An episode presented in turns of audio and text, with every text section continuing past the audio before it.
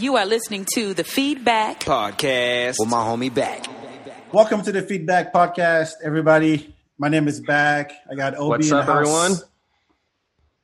Thank you so much for tuning in. This is this is a special show. I'm really excited. Um, we got some special guests, but I want to say first of all, thank you for tuning in wherever you are on Facebook, on the feedbak.com.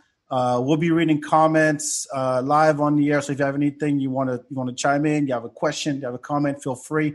Uh, we read those live. And without further ado, I'll, I I can't even introduce these two because they have so many titles and accolades. We got CK Chin in the house. How you doing, man? Man, I'm doing okay. Thank you for having me. Been a great time. Thank you. Th- thank It's been a you. while. When's Matt- the last time we were here? Last time you were here? Yeah, I mean, last time we were when we recorded in your apartment. Now it's got to be six years ago. Oh yeah. What, Had Wait, we look the same. So I'll I'll I'll, I'll, I'll take that because we look the same. Yeah, you got to look for it. and we got Matt, Fi- Matt Fisk. Sorry, how you doing, man? Still kicking, brother. Still kicking. Not quite as high, but just as hard. hey, I love it. I love it. This is going to be interesting, but I, I want I want y'all to introduce yourselves. Uh, actually, Matt, go ahead. Uh, go go first and tell people who you are, where you do, what you've done, which is amazing. Uh, but go ahead. Okay, uh, my my title uh, as uh, unprofitable servant. Uh, I currently have the privilege of uh, being the director of Straight Street Restoration Center in Maud, Texas, and also the president of Lancer Legacy Ranch, a veteran problem solving community just two miles away. So uh, I'm I'm extremely honored and privileged to do that, and also a husband to my wife Lisa and a father to my little girl Melissa. And uh, the reason why I get all of these honors is because a man by the name of Sergeant Yihjyh Eddie Chen took my place in Iraq in 2004. He took the bullet that was for me. So everything that I do and am to him. So there you go. thank you, Thank you, Eddie thank you. Chen. Wow. yeah, me like Yes. I like speaking from my point of view, like I met Matt Fisk when we were uh, shooting a mini series uh, about three years ago called "A Long Road Home." Mhm. And in that mini series, it, it documented the case of uh, Black Sunday, where he was part of a military squad that got ambushed in Sadr City, Iraq. And I met him on set. Like we had an actor that was portraying him, but I was like, but it's so who who has the chance to kind of meet the real life version of like this in this crazy story. Like, and me and him started talking, kind of hit it off, and just such an amazing person. And I love his story, and just mm, Eric Birkin also, and all the other guys that were part of that story. It was just, it's just, I, I, I just want to thank you for everybody else for all your service that you did for us in the military. I'm just really happy to talk to you. I, I really am. It's it's a, Yeah. a big honor. I appreciate the opportunity. I really do. Yeah. All right, CK. Uh, What Matt, I do want to. for those who don't know you, which is mind blowing at now, this stop. point. now, uh, Matt, I want to ask, um, echo Obi's sentiments. You know, and you said the reason that you're here is because of your colleague and your brother, and um, and we we feel the same way. The reason we're here, we're allowed to do what we do, is because of what you've done too. So, you know, I want to start off right away. Thank you for your service, and uh, you know, I really appreciate that. It's an honor to kind of share these stories, and I think that that's you know, for whatever for what it's worth.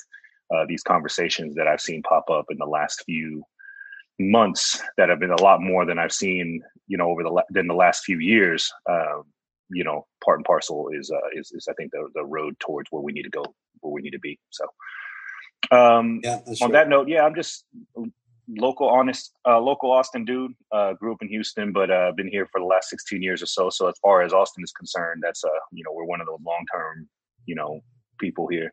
Uh, own a number of different businesses in town. Uh, partners over at uh, Swift's Attic and Wu Chow restaurants. Um, with uh, the Native Hostel on the east side over there, and then um, we are also part of the. I'm also part of the the team that's build rebuilding and building the new Hope Outdoor Gallery out there by the airport. So um, you know, just working on some as much as many projects as I can get, and, and try to leave the place better than I found it. And that's kind of my philosophy on life. And that's kind of where we're at. There you go. Awesome, man. Yeah. Man, we spent so many times in Swift's attic and at Wu Chow's. Wu Chow and Native everywhere. And, yes. Hey, yeah. if, if, you if you come to Austin, you got to go through CK. It's one it's one of those rite of passages. Like you have to meet the guy. That's just how it goes. That's yeah. how it goes. But I, I want to start off with uh, you know, like to echo a little bit what you were saying, CK, about like, you know, there's a lot of conversations happening, um, you know, over the past few months, especially now that everything is in our faces, right? You know, it's quarantine time, and uh, you know, I, I think what this what this whole situation really put a lot of things to the forefront that you know, me, I don't know, I don't think bef- people really uh, ignore them before, but now they're in your face, they're in your news feed, they're in your social media uh, whether it's social issues, it's politics, it's you know uh, homelessness issues, it's housing issues, it's uh, legal issues, Black Lives Matter, it's all those things, right? So how, how have you how have you guys um, been able to to process um, all this you know this situation, uh, Matt? Uh, how's it been for you? quarantine time with all this madness going on? When it first happened, you know, uh, I, have long been anticipating and looking forward to the zombie apocalypse, and uh, I was told there would be more zombies. Uh, so as far as apocalypse, I can I can make more zombies for you if you, you would can, like. That's right. Oh yeah. Uh, Visual effects expert yeah. over here, Obi. But I, I think this this COVID thing is enough. I know. I, I've been anticipating uh, some sort of world-ending uh, pandemic or what have you ever since I read the Stephen King's The Stand as a, a young teenager back in the 90s.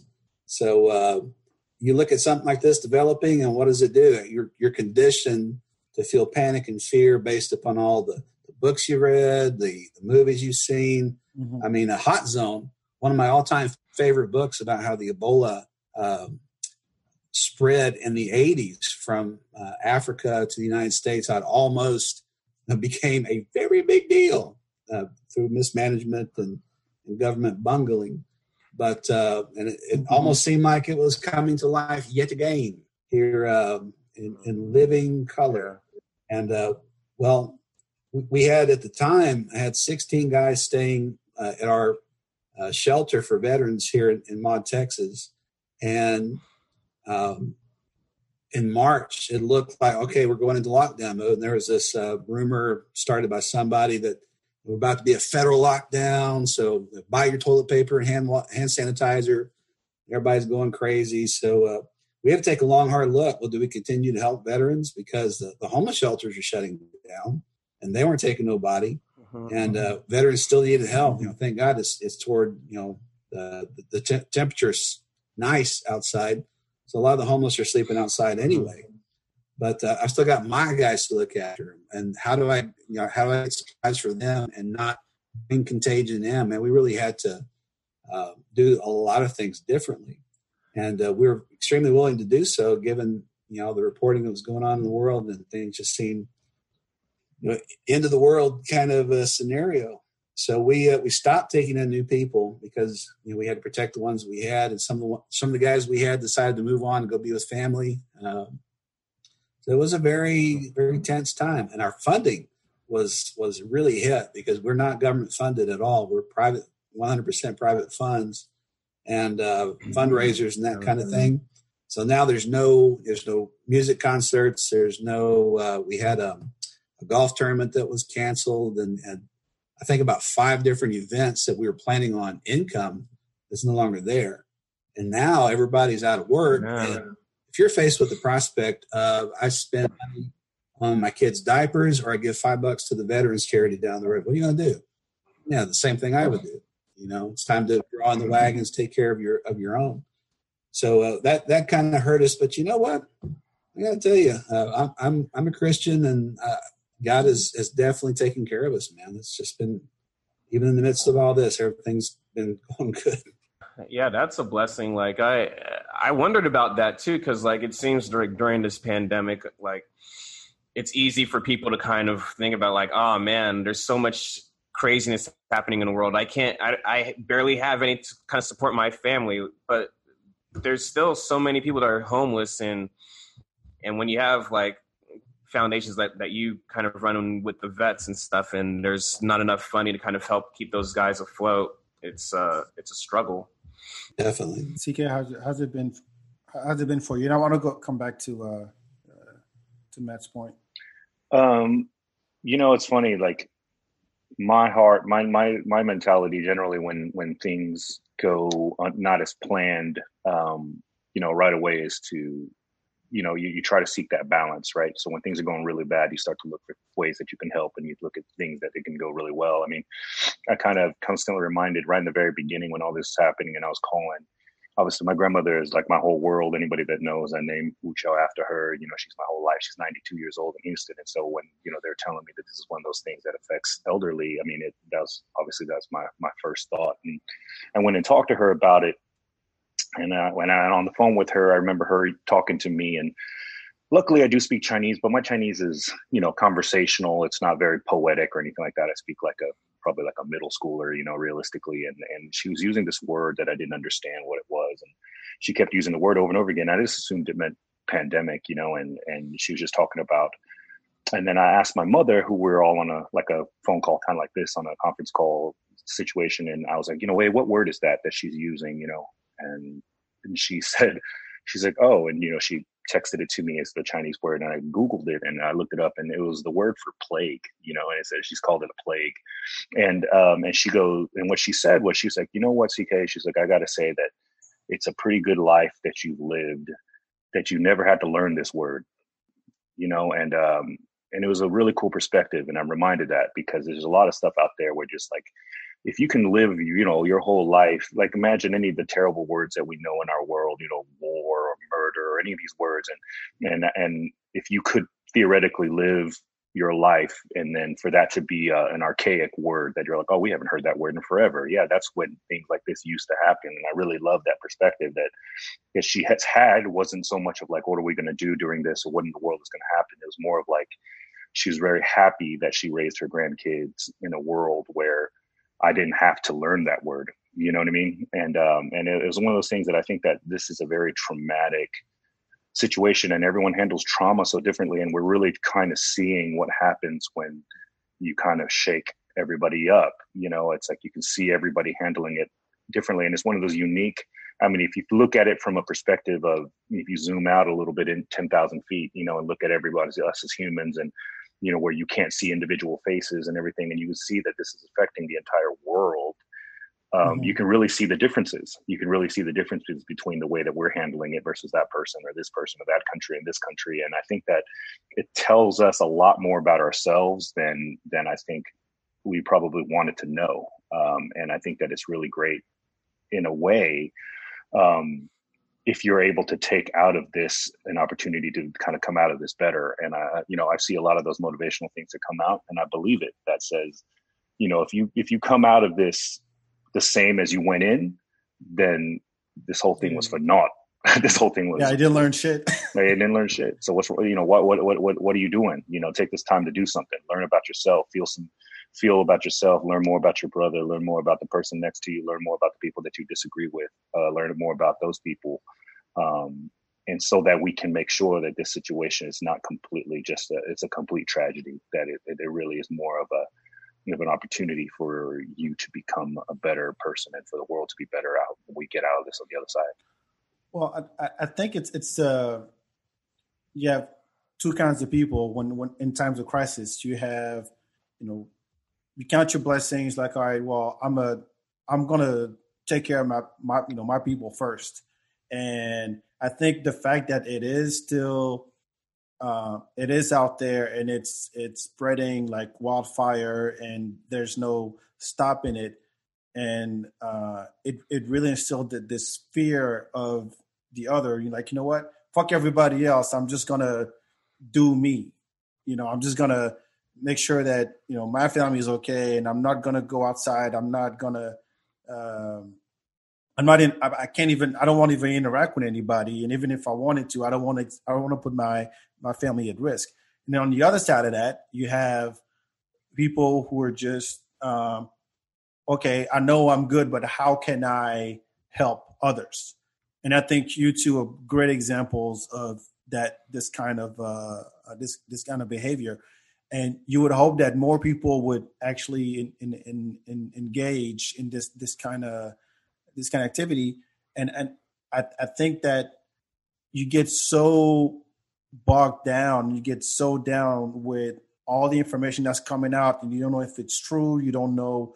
Um, you know where it's coming from and you don't know how to process it but it's always in your face every day every day that's all you think about that's all um, uh, that's all you see and it can be very um, overwhelming i didn't have a question i was just commenting on mm, yeah yeah yeah. I think it's uh i mean in general like do do all of y'all still feel like it's like everyone has that mentality like it's like a doggy doggy like dog eat dog world where everyone's trying to protect their own? Or are people more do you think people are more open to kind of like helping each other out in these tough times?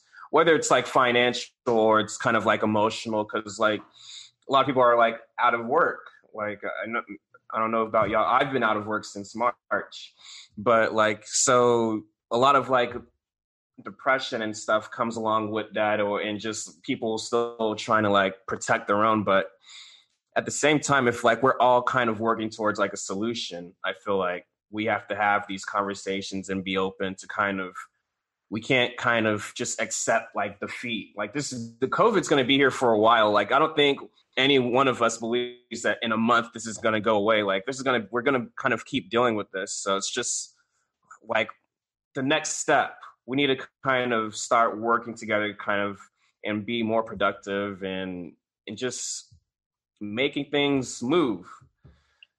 Basically. I mean, I think you know. I think that ultimately, I think what Matt was saying before, I agree with him. You know, ultimately, I think we do have self preservation, and I think generally, you make sure you're good. You know, like I said before, part of the part of the part that makes this so difficult is that you know, and much like I'm sure we'll get into later on, um, is it's like I said, COVID and racism that we're dealing with is so parallel because it affects people, some people to zero degree and some people to the final degree. You know, mm-hmm. like it's one of those things that it's really difficult and which is a huge, a true test of empathy, right? Because at the end of the day, this is something that if you don't if it doesn't affect you directly it's really easy to ignore i mean you do just forget that it happens you do you do forget because you, you don't even have to see it. This is one of those things I always talked about. Like if this disease, let's say, caused boils and made people's faces break out or turned purple or whatever it is, you would be forced to look at it and see it every day. But the fact that even until it's at its worst systems, even people who have already got it, who had very low symptoms, are mm-hmm. able to ignore it. And and it's the same thing. You know, I think that it's it makes it a lot easier to to either discount or you know not think about it as opposed to some people who you know like i said you know a month ago you know we lost a good friend of ours um, to covid and you know he was a young guy. And to his whole family this is a different situation right? So it's one of those things that it's a it, we, we we can't have that you know? And i remember and you don't realize the trauma that it causes you because i mean there literally was a moment where a couple friends were talking about getting together and doing some stuff and trying to live back life to normal. And I'm here on the other end of a text thread trying to decide whether or not we're able to have a funeral and whether or not we can do this. And and so the juxtaposition that read the level of dissonance that comes from us having these two conversations at the exact same time is the same mm-hmm. thing as to wonder why some people look at what's going on as a as a barely an inconvenience, and more of an inconvenience to them than it is to the world, of uh, versus something like is horrendously tragic to somebody who might have lost a loved one. You know, and I think that um, but anyway, to, to, to, you know to digress, I think that it's important to remember that you do have to, you know, like even in an airplane, right? You put on your oxygen mask yourself before you help other people. You do no good for for you to immediately start and then you black out and then you can't help anybody. And so, at right, the end right, of the right. day, I think it's important to take care of take care of yourself and make sure you watch your own mental health and not burn the candle at both ends. You know, one of the things I said before, I'm like, you don't know you're burnt out until you're burnt you know it's not it's not one of those things you just like you gotta you gotta look at for those signs i trust me i know you know as an entrepreneur like you end up working yourself to the bone sometimes and you put yourself and especially if you pour yourself into something uh, it mm-hmm. does and so but at the end of the day you do have to watch out for yourself and your own and your family i think the hard part is when everything is fine with you, that instead of resting and saying, all right, I'm good, that you look out and see, all right, well, who around me, who in my circle is it good? Well, Matt, what, what do your, your fellow veterans say about this whole situation? Like, how are they living it? You know, uh, a lot of them are like me. They've been looking for the end of the world, and uh, you know, some of them got out of the war and, and don't really know what to do with themselves, and so they become kind of this uh, uh, recluse, uh, withdrawn. Uh, one of the, the most common symptoms of PTSD is uh, isolation, and so something like this pandemic has just has made the order for for that. You know, yeah, I've been isolating for t- the last ten years, so what's a little bit more? So, uh, on one hand, they don't really feel it. On the other hand, they kind of sit on their porch and, and wait for someone to make trouble. You know, because a part of them still misses that um, that chaos that, that, that they're still trapped in. You know, uh, whenever I met, so it's still in the pessimistic outlook at this point. Oh Lord, yes, yeah. Uh, I, I got to tell you, uh, well, I'll be when I when I met you, I'd been uh, healed from my PTSD for a year, and so I was a much different person then and now. Uh, if you had met me just three or four years before, uh, my, my, boss was scared to death of me because I was a very angry, volatile individual. I was still trapped April 4th, 2004, and didn't know how to get out. So, oh, wow. I, I think a lot of this pandemic just kind of brings out in, uh, in veterans that, that still feel trapped this, uh, this hope that maybe some kind of action is going to come my way and maybe, you know, um, it literally, I, some of the guys I know that they they relish the end of the world they relish the the destruction of society as we know it because to them that's all they know on the inside. I mean does is that like that urge to kind of like protect? When you see kind of uh what's happening in different cities like do you still have that that sensation to kind of uh want to help people? Or is it or does it kind of take you back to like like a darker time.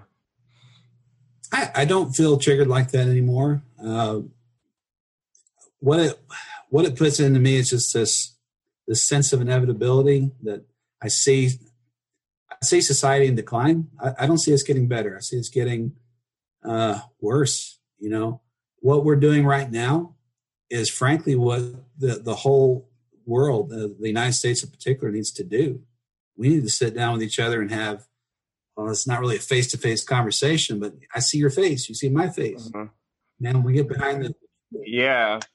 It's as good as it gets right we get behind the keyboard we and we don't think about the other person at the end. We might write something that's incredibly uh, insensitive and hurtful, not even thinking about how someone else is going to take it. Mm-hmm. And did you know that we take maybe 80% of our uh, communication from nonverbal cues? Like you read facial expressions, body yeah. language, that kind of thing. Yeah. So we're only getting 20% of the information at any one time from someone on Facebook. And is it any wonder why we're pissed off all the time?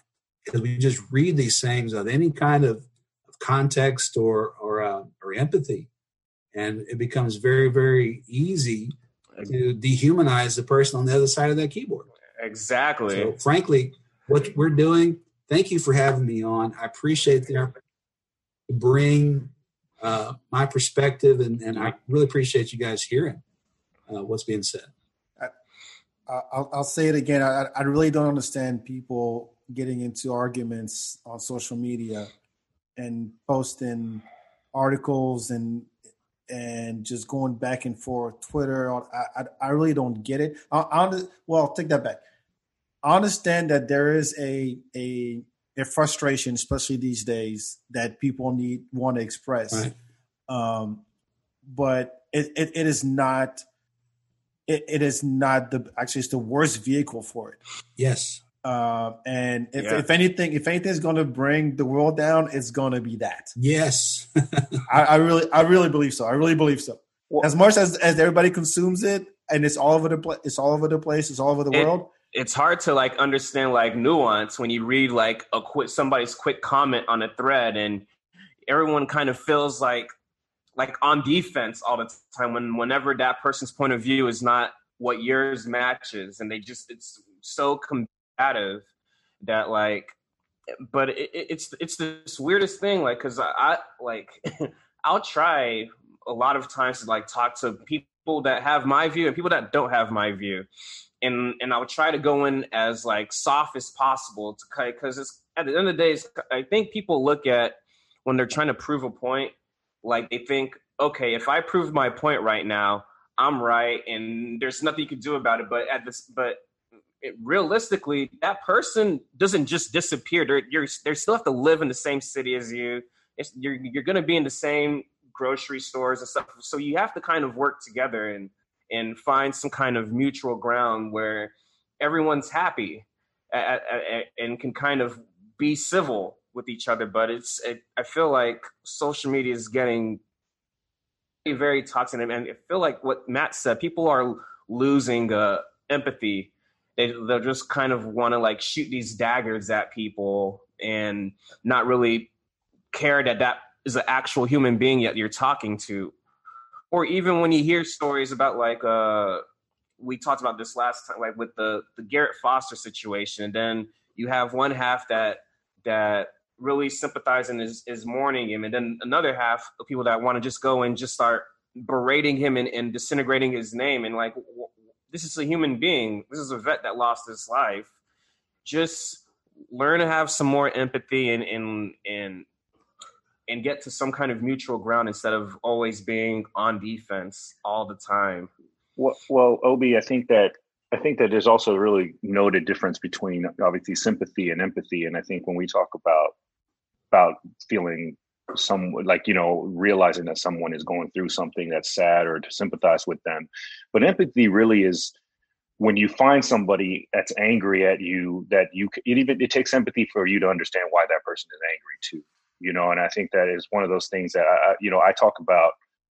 Our number one problem that we have right now um, is confirmation bias i think. Um, it's one of those things where instead of finding data and and things that are you know unbiased and drawing a conclusion from that we draw mm-hmm. a conclusion already and then find things to support that conclusion um, you you have an idea you have a belief and then you actually go Bak and you look and you google and you try to find things to prove that this is the case you know um, as opposed to doing research and then getting as much information as you can and then figuring out what you feel then. Um, I, you know, uh, back, I'm gonna push back on you a little bit, saying that this is a, this is a downfall. So I think that if you look at throughout time, all the different mm-hmm. technologies, right?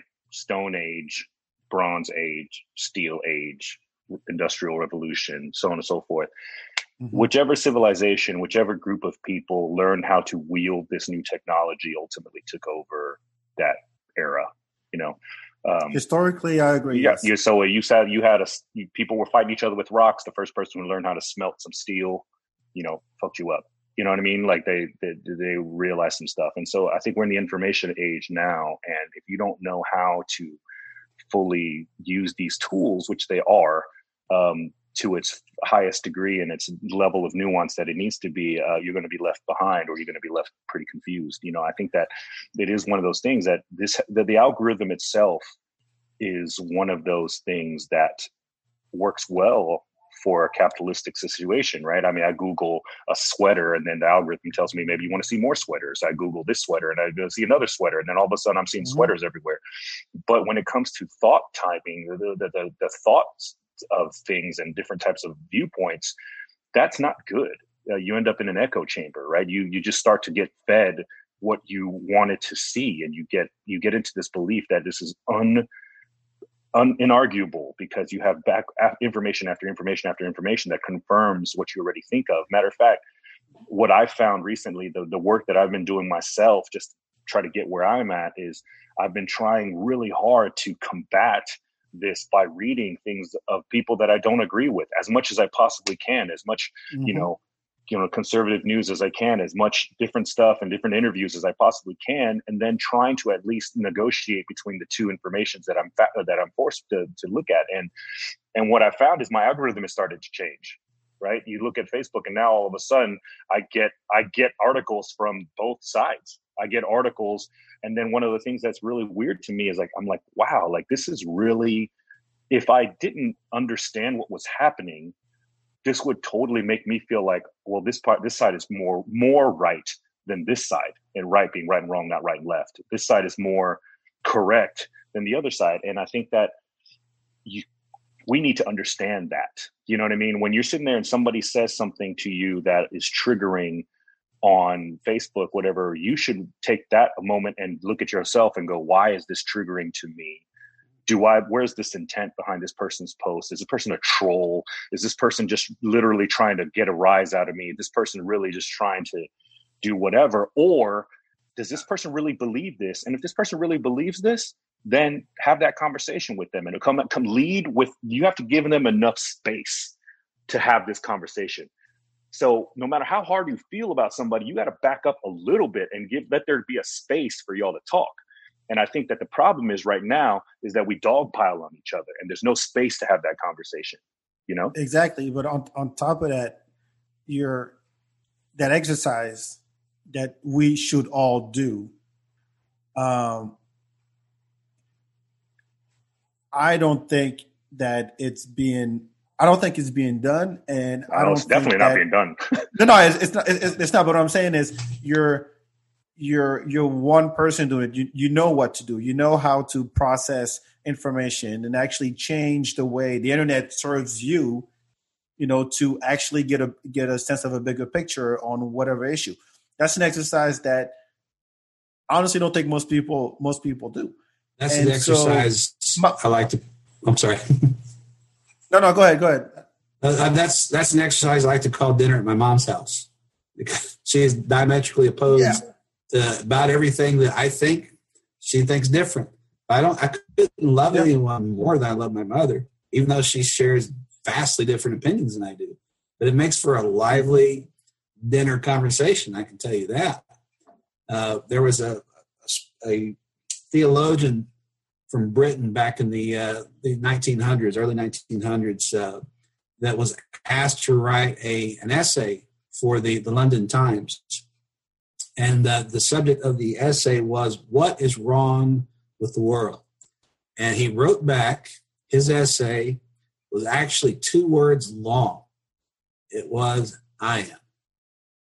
Now, let that sink in for just a second every time that I start to think, and I, and I, I could not agree more with what CK was saying, that uh, when someone makes you angry on the Facebook rant, you ask yourself, why am I angry? Because no one can make you angry. You're angry already. Someone just brings it out of you.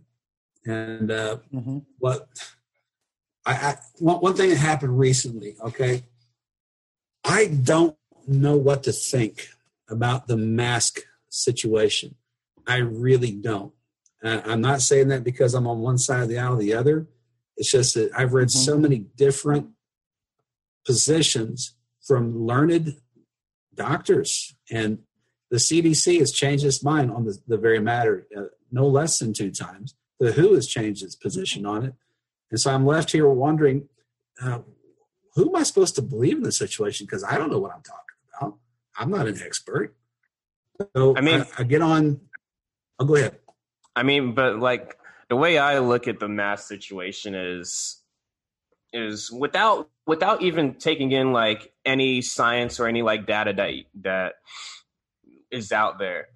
Just think about it. Like, is it nobody's saying that mask is a hundred percent going to prevent you from getting COVID or pre- or prevent you from giving COVID to anybody else. But if something is is it better to have nothing covering your mouth and nose or have something even if even if it's just like the the most simplest thing the most simplest like like this like, like a clock. even if it's just that to prevent anything like if even if it gives you like a 5% chance is it better to wear it? Is like it better condom. to have that 5% chance or to have 0% chance that's how i love. that's why i was like okay i'll, I'll take the 5% chance that that this could help me possibly. That's like but, without. But but again, I think you, you know, Obi, I don't mean to interrupt yeah. you, but again, this the, the the thing about this whole conversation that the mask thing is so fascinating to me mm-hmm. because beyond the science, the conversation has nothing to do with you. It's whether or not you put on something that could potentially help other people. That's it. Like we've we've we've not been able to wrap our brains around the idea that this little thing that you're doing if i told if all of a sudden i saw the news tomorrow that was like hey put on a blue hat and if you wear a blue hat your grandmother has a higher chance of survival you know the science doesn't add up to anything but if that's what they say I have to make that decision whether or not I want to wear this blue hat, despite the fact that it doesn't match my outfit, the fact the fact that I don't wear hats very much, despite the fact that any other thing that I want to think about why I shouldn't, uh, it doesn't affect me whatsoever. Uh, and and that's and that's the exact fact is to say that at this moment, what they're saying is this has nothing to do with you. It doesn't protect you at all. It doesn't protect you whatsoever. It's the you know it's funny the the condom analogy is actually really good Bak because the conversation really goes, well, the condom doesn't ever protect me as a man from getting pregnant. I'm not wearing it to protect me from getting pregnant. I'm wearing it to protect you know to stop yeah. the other the other person from getting pregnant. And so, you know, granted, forget about the STD. I know that analogy is weak, but I mean, what I'm saying is, at the end of the day, this is the conversation really comes down to that level of empathy and saying, well, here we go. So let me let me chime in one thing about this and Matt, I didn't, uh, you know, I want you to finish up your thought too before we go forward because I, you know, I think, I think I want to hear what you're going with. But when it comes to science, and you talk about the CDC and the WHO, and you don't know who to believe, I think at one point in time we have to kind of trust the systems and trust the process a little bit, and to say that um, there has to be room in science. In science, we have room for error. We insist upon it. That's why the highest level of scientific uh, uh, you know scientific uh, you know proof is a theory right is because there's room as people continue to study it. People are still studying gravity. These people are still studying things that we consider just fact but there needs to be room for that because every time it happens something new is discovered and it fundamentally violates everything and changes everything. And so it's one of those things that i find it funny because for people who are not scientists who don't think this way it's very difficult. If I went up to Dr. Fauci or any other doctor or any of my real doctor friends and asked them, hey, um, do you think that you know eating a whole bunch of cereal cures COVID? The, the, the answer usually isn't no. The answer is I don't know. We've never looked into that. We've never thought about it. We've never studied it you know why do you feel this and and and a scientific minded person leaves room for the possibility of that and that's why it's difficult because people who don't like to adhere to the scientific method that the mm-hmm. idea of making a making a claim making a hypothesis trying to re- replicate it trying to prove it and then either proving or disproving it have the tendency to jump in and bin- binarily say it worked or it didn't work as opposed to let's look into it. Let's run this test. Let's see what it is. Let's see what happens. And i think that we have realized that even though it feels like it's been 150 years it's been fucking four months. You know it's been f- five months. And we we we haven't done stuff with the common cold. We haven't fixed the regular flu. We haven't fixed you know aids. We haven't people are studying this stuff every day. And as new information comes out it might be like yo this is it. This is this is totally different. We this is a game changer or whatever it is. And i think that we need to leave room to to understand that it's insistent upon an educated person to leave room for their own mistakes. And it is insistent upon an educated mind to recognize that they could have made a mistake or that there's other answers to the solution. The problem is we're so used to saying this is what it is that's what it has to be and then shut the book. Let's move on, man. I ain't got time for this shit. Let's go on. Move, move, move. Let's do the next one. Yeah. Instead mm-hmm. of sitting there going, yo, okay, all right, all right, all right. Thank you for thinking about that. Well, have you thought about this? And for them to go, oh no, I didn't think about that. Where are you going with that? So, Matt, you know, please, please finish the thought. As you're talking about bringing up, you don't know what to think about the masks, but uh, you know, I wanted to, I want you, I want to hear the rest of your thought. Well, uh, you, you mentioned something about trusting the, the systems that we have have in place, and uh, I guess that's kind of where I'm hung up at. because I've lost faith in a lot of the systems that used to, to me, to be rock solid, at least, uh, Yep. at least I thought I could trust. Right. Well, let's just take government as one example. Sorry. Okay. Uh, trust your government. Yeah. Okay. Not on your life. Right. Not with your life, not with her life. No. Right. No. They have proven to be inept at every level. I don't care who's sitting in the White House right now, who sits in the White House next year. It's going to be the same. I don't trust you. Sorry. Uh, You you Let's you've talk always about believed the- that. the- or- or- sorry, you've always believed that, or, or you've come to that conclusion because of your experience. Well, I've come to that conclusion. Well, uh, just having had personal experience, I served uh, in the military under Clinton. I served under Bush both terms. I served under Obama both terms.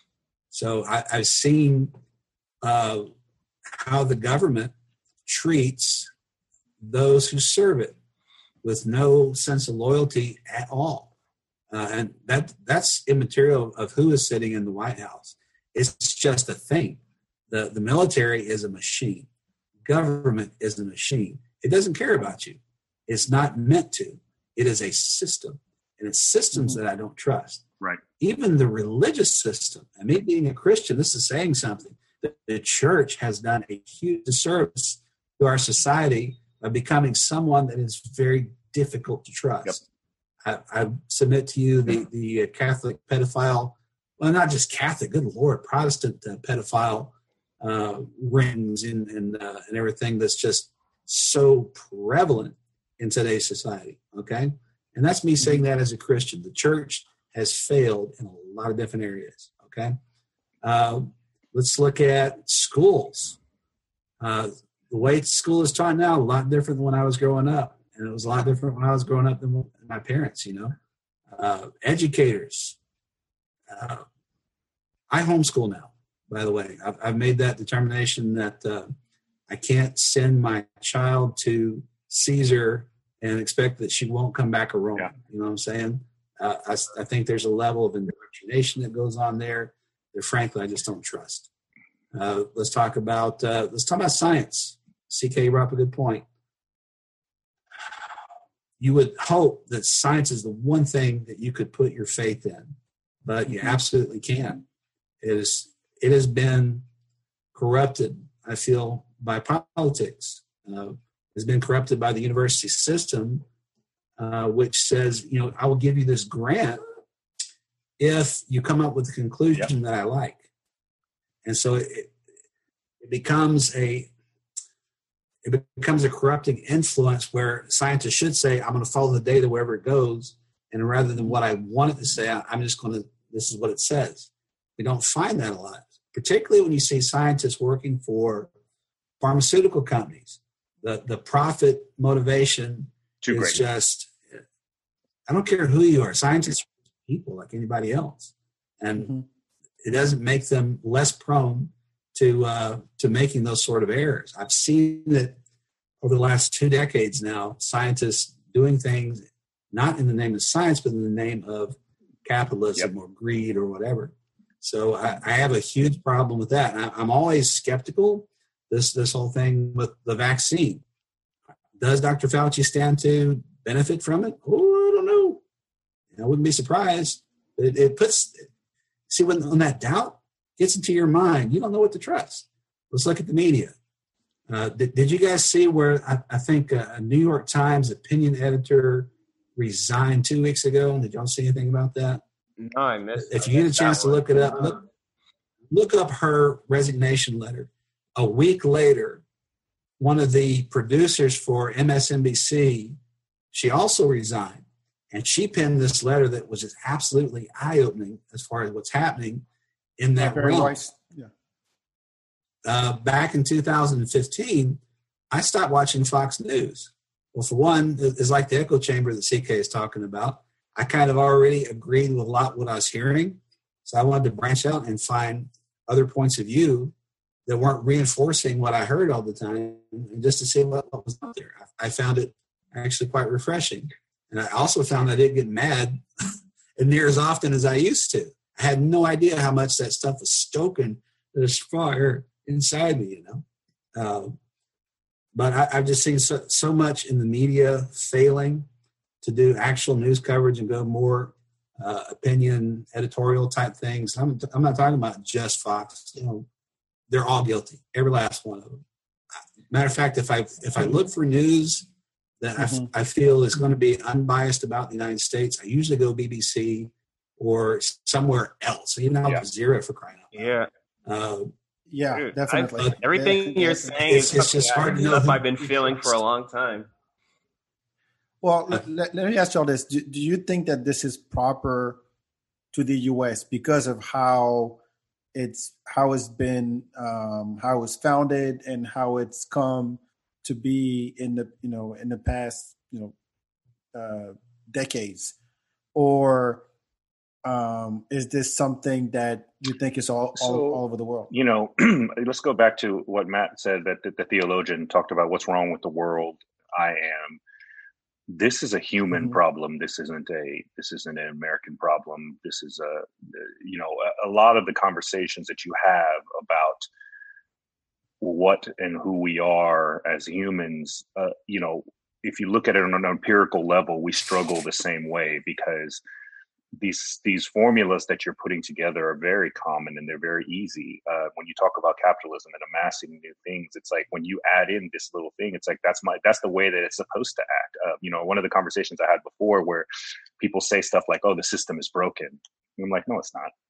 The system is doing exactly what it's supposed to do.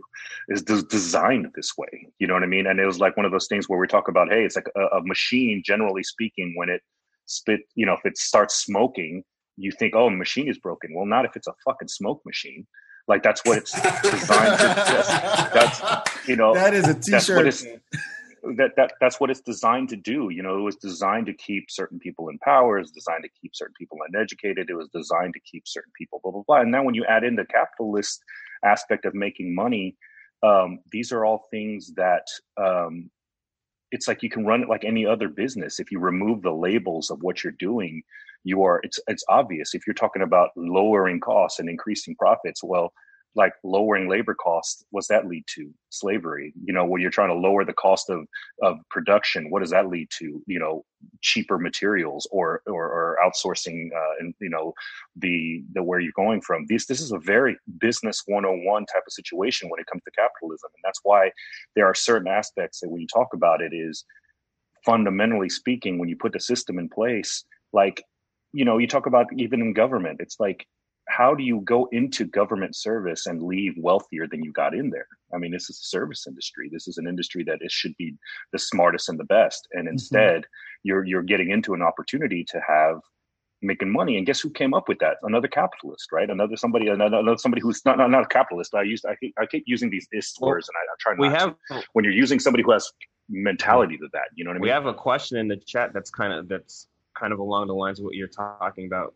Uh, I don't know if sure. I'm saying this person's name right. Adama? Adama, my brother. Uh, he says, so what is the alternative to trusting systems in an interdependent society being completely self-sufficient? Like, is that the alternative? Like, what if we can't trust our systems? Like, what what can we do? No, I think I think the systems. What it comes down to is that we they have to evolve and they have to change and they have to advance with the times. Nobody had predicted the internet when they wrote the Constitution, right? Yeah. Um, you know, the joke about it all the time about our rights and what our rights are uh, and how it can't change. And like the word is literally amendment. The word is is an amendment. It was amended. It was added we change them all the time. Matter of fact, the living document is what they pride themselves on is that it adjusts and adapts to happen. So when we say the system is broken, I'll give you an example. Okay, mm-hmm. let's use a sports analogy. I'm not really great at understanding sports. I'm not a big sports person, but I understand a little bit. So at one point in time, Wilt Chamberlain was massacring people out there because he's the tallest, fastest. There's no three point. There was no three second rule, and there was uh, no rules against him standing down by the paint all the time, scoring 100 points a game. Mm-hmm. You had to change those rules because he changed those rules. Mm-hmm. You know what I mean? He made it realize that it was unfair. And as people started to use how to exploit that opportunity, it was no longer fair for the situation. So now they decided to change those rules. It was that way. We have to add if the system is broken, we have to say that even though it benefits us, uh, sorry, it, it, it hurts us when it's our turn, we have to do it. I mean, give you an example. If we we're playing basketball and one goal was hanging down halfway and it's six and a half feet tall and the other one's 10 feet tall, and you're playing on those both, instead of thinking to yourself, well, when it's my turn to play on that other hoop, we're going to have the advantage. So let's just leave it unbalanced. You have to sit there and say, that's not fair. Let's just make it even again and let's readjust and make sure this thing is balanced. That's what is happening right now is that stuff like this is where it benefits both sides. These flaws in our system, these flaws that are created or even amended into the system because somebody used it and in an ingenious way decided to benefit themselves that way, lobbying or gerrymandering or whatever that came up with this stuff. It benefits both sides, and both sides or all sides get a chance to exploit it. But we have to decide as a as a civilization, as a society, is it better to have a system where we all equally cheat, or is it better not to? You know what I mean? Is it is that the way it should be? You know what I'm saying? So it's kind of like one of those things where my thought is we should definitely take make these adjustments when we see things that are that are violating the very values that we want and decide how we can change them or if we should change them at any given moment. You know? Right, but when when you say when you say we, are your um, we as Americans? Yes, but like as from the bottom up in other words, if you, if you think of all the all the systems that you just uh, uh, just talked about, it's always it's it's always from from the top down. Whether it's the the health system, the legal system, government, it's always hey, we look up to you guys for help, and we're not getting it. So yeah. guess what's going to happen? We're going to have to figure this shit out on our own, and then we're going to have to make like make the change that we want to see in the world. Um, and this is, I, I, think that now with all the, the movement that's been happening, whether it's Black Lives Matter or it's, you know, reforming the, the police, uh, you know, we're in an election year. I think this, this is going to be a critical year uh, in terms of, okay, we've been fed all this bullshit for, for, for a long time now. And just like in the civil rights movement, uh, we're, something's got to happen, but if it's going to happen, it's going to happen from, from the bottom up. Right, and, and but that's that's always been the case. But we have just as much as we feel that science need is, we are way more willing to. You know, if I saw somebody tweet the other day that was a meme that was like, we're all waiting for this one thing to like miraculously solve this because that's what we've been trained is the best way to handle it right where we're like uh, you know while half the people are concerned about vaccines that half the people aren't but if they found a pill like they're touting right now to say that hey this is this cures it.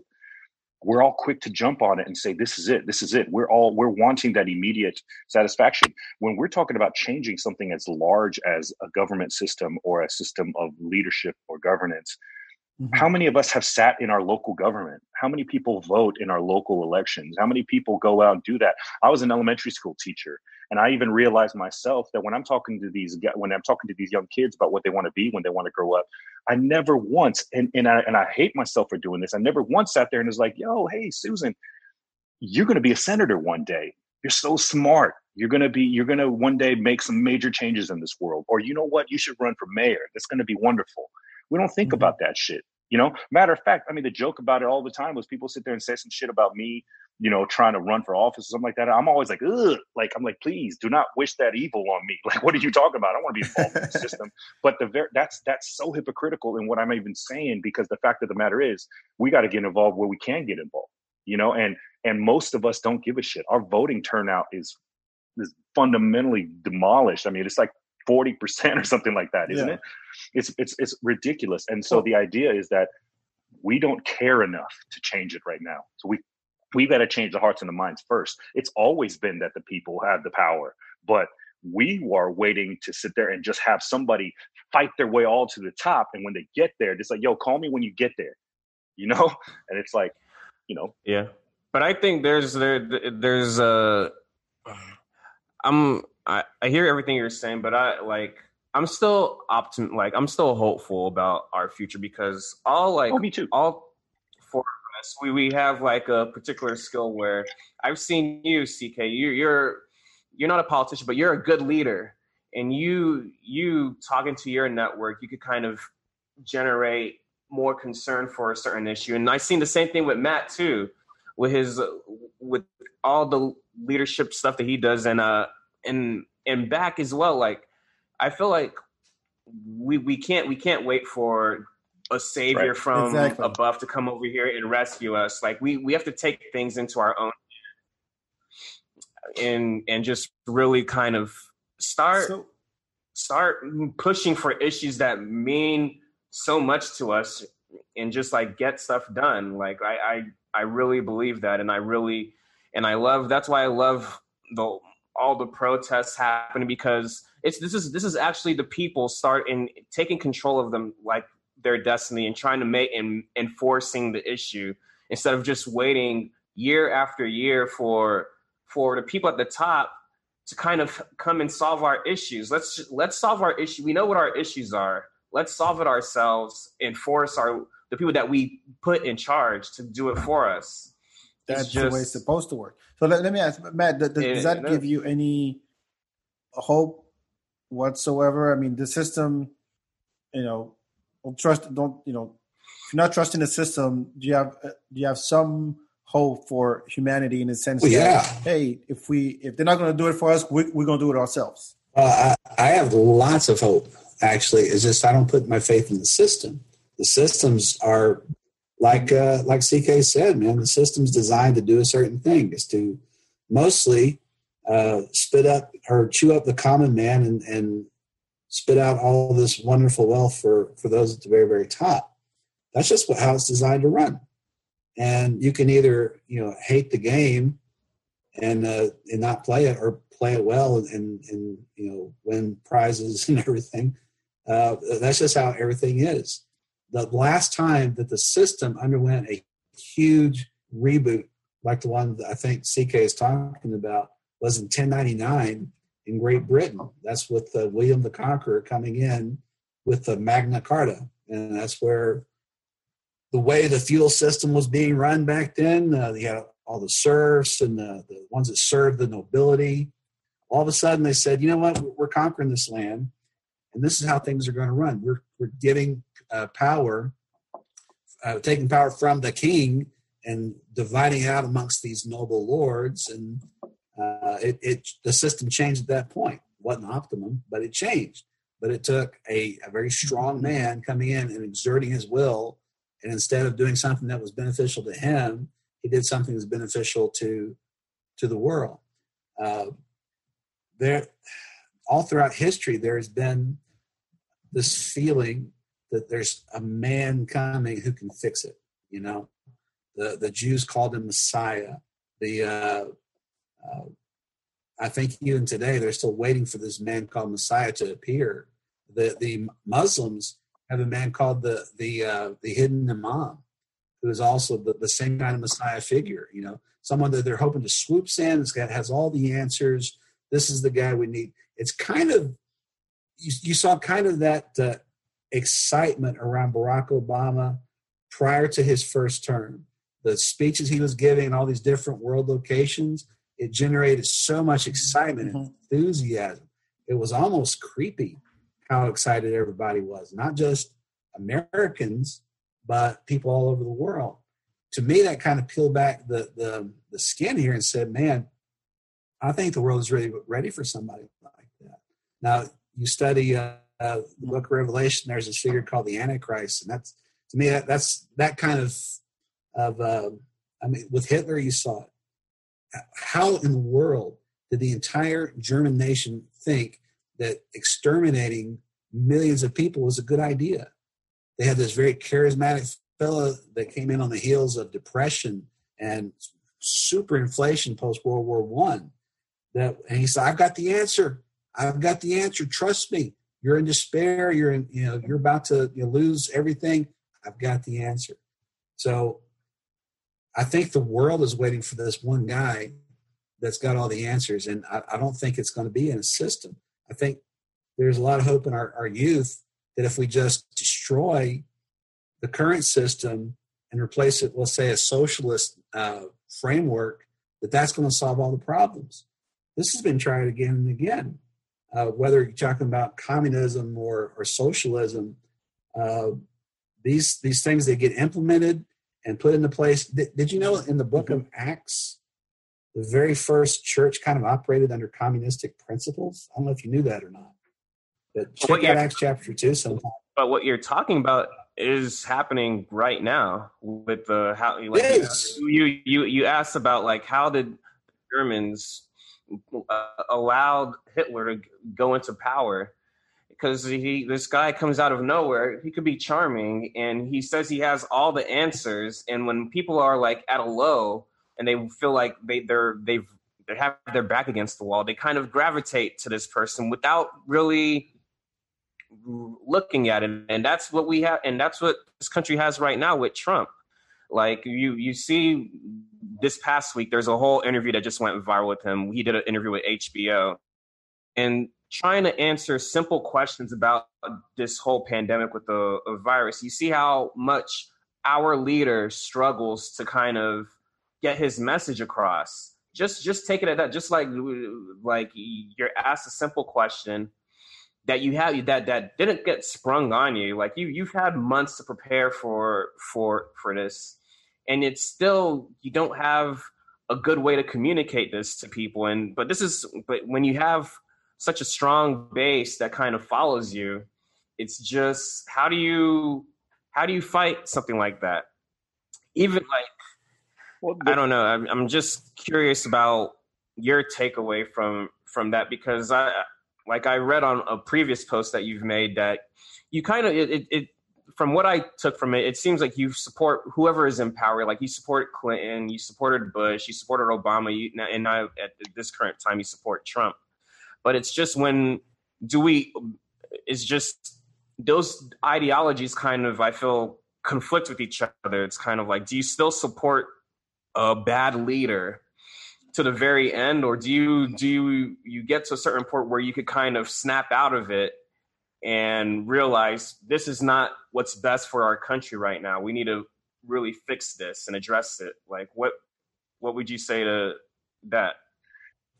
Well, I would say my uh, my philosophy behind supporting the the man of the hour, you know, whoever might be the the head of my own government, which is president in, in our case, uh, I, I, get that from scripture where, where Paul talked about it's God who puts in authority all those that rule over us so that we can live a quiet and godly life. So my thought is I, I don't even worry about the political world. Uh, I don't. Were you guys surprised that Trump won? I was. I was. I was. I still remember I that day. To... I, I was not. I was not either. I was not. I was not not even not even a little. Really? No. Wow. How, how are y'all not stunned that Trump won in 2016?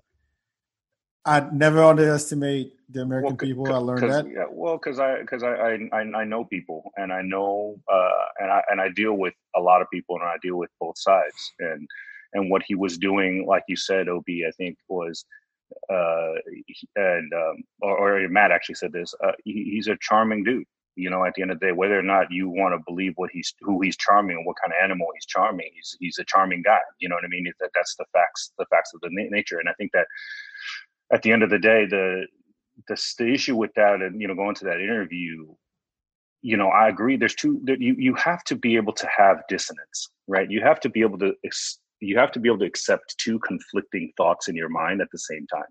You have to be able to support the office and the presidency without supporting the person sitting in that chair. You have to be able to find somebody who has been elected that you didn't vote for, but yet support and hope that whatever it is, you have to be able to think about these things and then start to con- convince yourself. And I think the problem is right now, that interview to me was good in a couple different ways, uh, interesting, enlightening in a couple different ways. And one of them was, you know, it was the first time I seen a reporter really interview the way that I would interview somebody, which was not mm-hmm. really, you know, asking hard questions and not really giving in and just moving on to the next question, more like pushing back a little bit, right? Mm-hmm. But you also have to realize the the the I can see how people might think that he did okay on the interview, especially those that support him, because this is like you know have you you you seen watch like courtroom dramas where somebody when the lawyer will say something and then the other lawyer will be like objection and then like jury ignore you know ignore what they was just said he already said it you know and so he was able to get his message out It doesn't matter if it's real. It doesn't matter what's false. He said it, and thus it's thus it's true. Thus is forever immortalized into into fact. You know, and so I think that what it comes down to with someone like this is that we want to make sure that we do not dehumanize the people again that for whatever reason support and believe in this person. I don't think everyone is able to have this conversation. I think that identities that you draw from being a conservative or being a liberal or being this or being that, a Republican, a Democrat, I think those things are so profoundly powerful that it's painful to to literally i mean they, they've done studies that it literally is the same as physical damage to your brain to try to change your mind about something that you that you identify with. Um, you know there's discussions about whether or not santa claus was caucasian was white and people lost their mind. And this is an imaginary character. You know what i mean? Mm-hmm. because people identify from it. Because like right now it's getting to it's it's getting to the point like I, I look at the the relationship between Trump supporters and Trump as like we all know that friend that is in a bad toxic relationship and like you and you and you like half of the country is the, uh, their best friend trying to tell them like you should really get out of this relationship that that that's mm-hmm. this toxic but you but we all know that you, when they're in that moment there's no there's no kind of getting through to them. Like you have to wait for them to kind of reach that conclusion on their own. And it's just we're but we're up we're like in a pandemic we're up such a like this intense timeline. We don't have time to wait for the other his supporters to get to that conclusion and realize that this guy has some serious red flags that you should be aware of. Like so when when things like this interview happens or or or pick any other issue like like the kids at the border the the reaction to the protests and and trying to like snatch people up and like and his reaction to all these red flags and how they're they just choose to kind of ignore it mm-hmm. or forgive it either or is just like how how does half of the country kind of deal with with that kind well, of relationship. Because, but that's but that's exactly right, though. I mean, you, let's use that analogy. And but if you go out and you have a situation where somebody's in a relationship that that you don't go and attack the person that they're in the relationship that they are currently enamored with. And you definitely don't go and attack them for making them feel stupid for ever believing in it. The conversation is you got to lead with understanding. You got to lead with trying to understand where they're coming from. Give them the room and the space and talk to them, talk to them about it. And that's not, I mean, not everyone's suited for doing that. And I'm not, like I said, I'm gonna be the first to admit there's some people that I'm just like, you know what, you don't want to change your mind. It's, you know, deal with it, deal with it. Yeah. I, but yeah, I agree. But, but you got to. The said. problem is when you lean in on the on the attack. You, the only option is to either fight back or for them to get defensive, and neither one of those leads to peace, right? And so it's like when you have to come into a space and say look i know how i feel already. Can i can we come to an agreement? I'll give you an example for myself you know and i've used this example a couple times on different conversations. Matter of fact in podcasts that always comes up for some reason. I was that kid that invited like jehovah's witnesses into the house you know when they came and knocked mm-hmm. on my door. Because i was like yo i know what i believe already but this dude here at the door is telling me they know the truth. Like come on in you tell me the truth. I've been going every Sunday. This guy told me they knew the truth. So you tell me the truth. You know, and sit there and have a conversation with them and realize at the end of the day, oh, you know what? You didn't convince me. Have a great day. I'm sorry, you know, I apologize. I'm gonna stick with what I got. But each time in my head, I was hoping that they would come in and enlighten the fuck out of me. You know what I'm saying? Like come out here and say, "Yo, okay, that's amazing. I didn't realize that. That's dope. I really like that." But, but at least it, you have an understanding. That's, that's well, at least thing. I understand them first. Yes. And the thing about it is, at this point, most people, and yeah. again, like I said, it's not everybody. You look at a bell curve. There's some people on this side that will never, ever, ever. They're they're dug in. You know what I mean? And, mm-hmm. and those aren't the people that you need to fight with. They're the most vocal. Yeah but like I said, the reason why I have these debates and online and why I jump on podcasts like this and why I have arguments and uh, not arguments, debates with people online about stuff is because I know that hundreds of people will potentially read this. And if they're in a position of they're not, if they're uncertain, then maybe they can see that I'm not leading with hate and I'm not leading with anger. And I'm gonna come in here and I'm gonna have a conversation with you. And if you if you really believe that this is the best thing for you, I want you to explain that to me. And if I have information that maybe you don't have, maybe I can give that to you. Or if you have information that I don't have, well, share that mm-hmm. with me. I have so much more respect for somebody when they tell me that they believe in this and why. The why is the important. When you tell me that I report, I support this person or I blah blah blah, I feel the same way about people that agree with me and they're like, this person is right, and I go, why? Why? Why is that person right to you?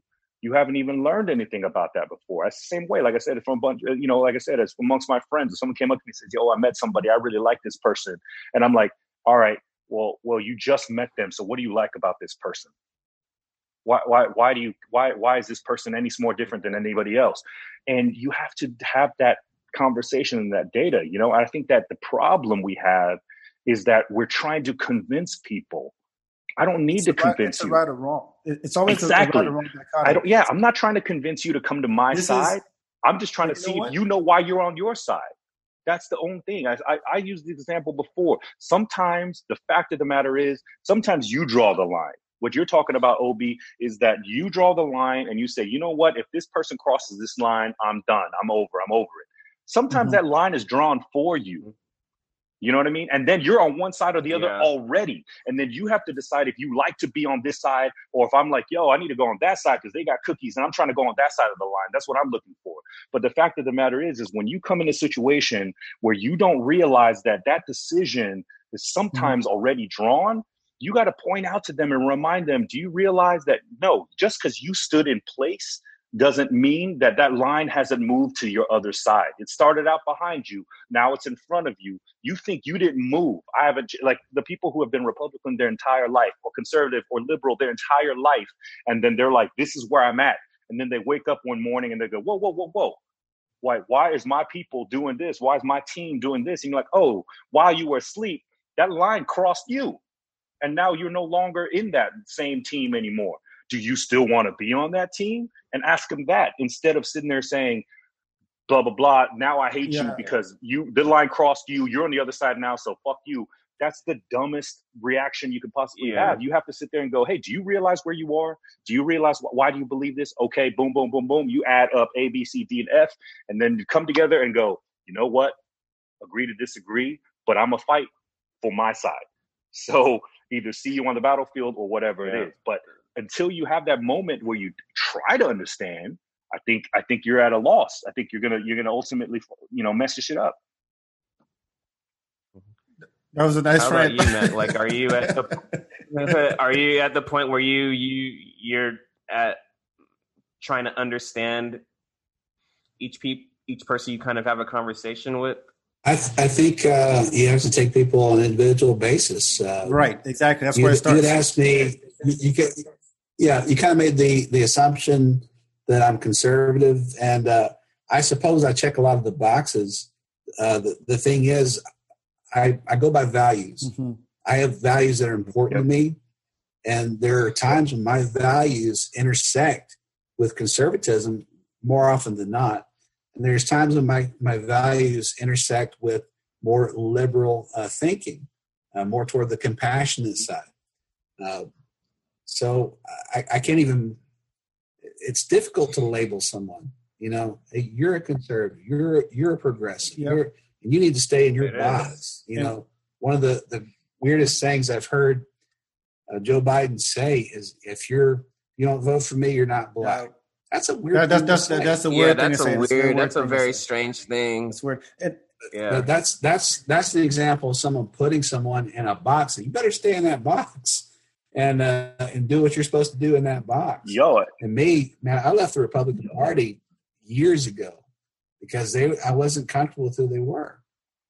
I I have conservative ideologies, and I felt like, particularly under Bush, he began to abandon the the very conservative values that that I held to, and I'm like, well, what's going on with this? You Mhm. know, so it, it began to make me think. Maybe instead of just you know being in lockstep with with this particular side, uh, I need to figure out what my own values are and then make my decisions based upon that rather than what my ideology is, is dictated to me that it's supposed to be. Make sense? yes, makes perfect sense. Like I like because I'm a I'm a mixture too. People, some people wouldn't believe that I I actually like a lot of conservative views, but I just feel like the current leadership that we have right now doesn't actually uphold those view, those those same values. There, there's no proven action that they're they they're actually doing these things, and I and it's just that's why I use the girlfriend analogy or the the toxic relationship analogy. It's kind of I even this person is claiming that they love you, but they don't. They're not proving. They're not. They're not actually proving any of these things that they said that they'll they'll do or or they'll how they'll treat you. And it's just um it's a crazy it's a it's a crazy dynamic that well, we're in right now. This, it's a really at this point crazy. People with all the shit that's happening, you know, you lose your job, you got to figure out how to pay rent, uh, feed your family, all those things. I, I, I think that all people were looking for was somebody to inspire them, somebody that can uh, call it a messiah, call it a leader, call it whatever you want to call it, but somebody that just go, hey, you know, we're, uh, I feel you, I understand it's tough, and you know we're gonna get through this, but we have to work together. We this this is a plan. Here's how we can do this. I want I need y'all to to to, to trust me. I need y'all to trust, trust the expert. Something comforting, but we're not getting any of that. We're getting more confused than any, anything else, and we're getting in in in, in these in these fights all the time, and we're it's, it's it's not it's not moving moving forward as as fast as we wanted to. It's I think that the, the reason why we do these type of things is because it's just it's easier to lump people into to paint people with a big ass paint roller. Mm-hmm. Like if I asked you that we would look at you got to paint this house, and then you're like you have an option. You can either use this paint roller or you can use this tiny ass brush. Uh, you know, most of us would choose this paint roller because it covers a lot of ground. And when you're when you're when you're politicking, when you're campaigning, it's easier to cover ground like that instead of individually looking at each person. Uh, that's mm-hmm. by and large, these people, these politicians, our leaders are not out here trying to win the hearts and minds of individual people. They're not sitting there. They don't leave a day of work, come by and go. I spoke with a guy named Bak. I spoke with Obi and I spoke with Matt. All three of these people now are my voters. We love them. They go out and, and, and go and speak out in front of a, a room full of a thousand people and hopefully 400 of them you know they change and 600 people walk out there and say whatever. But in that man they they shotgun blasted this huge chunk of people to believe in them. Mm-hmm. at the end of the day again this is the same thing as what we're dealing with right now.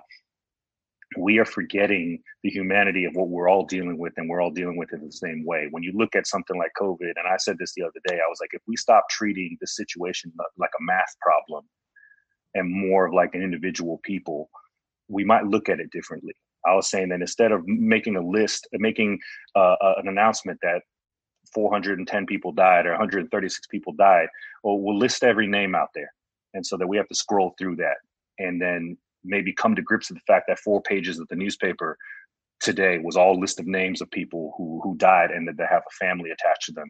And tell me that it is a little bit easier for you to look at that rather than just a random ass number. When we talk about the situation and i want to leave room i want to be conscientious we're running out of time i want to conscientious with matt to talk about his friend that he lost but i'm the exact same way man. I've lost a lot more people in my young life than i would like to have lost.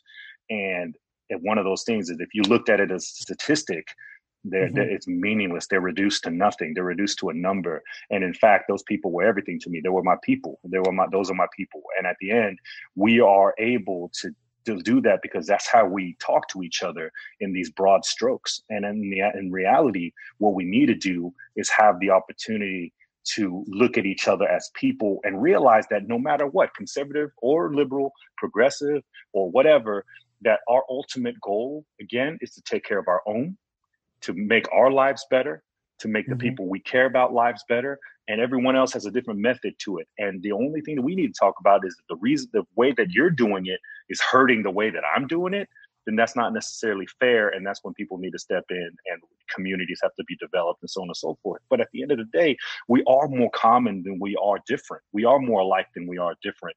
But when we dehumanize and then force people to get into this box and say, hey, you have to live in here or else you're not one of us is difficult, you know? But you know, like I said, I think that is difficult. That's some very critical thinking. That's some high level thinking for you to sit there and be able to look at it and look at a situation clean and clear every time to try to remove your bias every time and to not come into a situation already knowing what you're thinking to say. You know who what you I, what I'm what I've been trying to figure out is why why is that?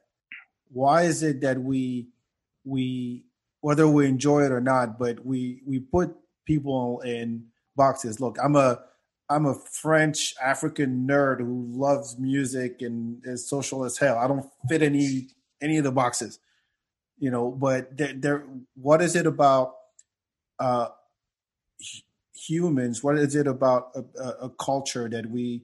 It's connection. We, we, we have to do that. It's connection, bro. I mean, it's that we are a social, connected, social uh, species you know, we talk about the reason why so many of us are struggling and mental health is at an all time craziness right now is because we've lost this connection and people are literally going crazy because of it. People are literally hurting because we are unable to socialize that are they're they're willing to risk life and limb so that they can get back to this social activity. We are a social group because we have it's been re- reiterated within us that being social and having your tribe, your people is better for the advancements of you of you.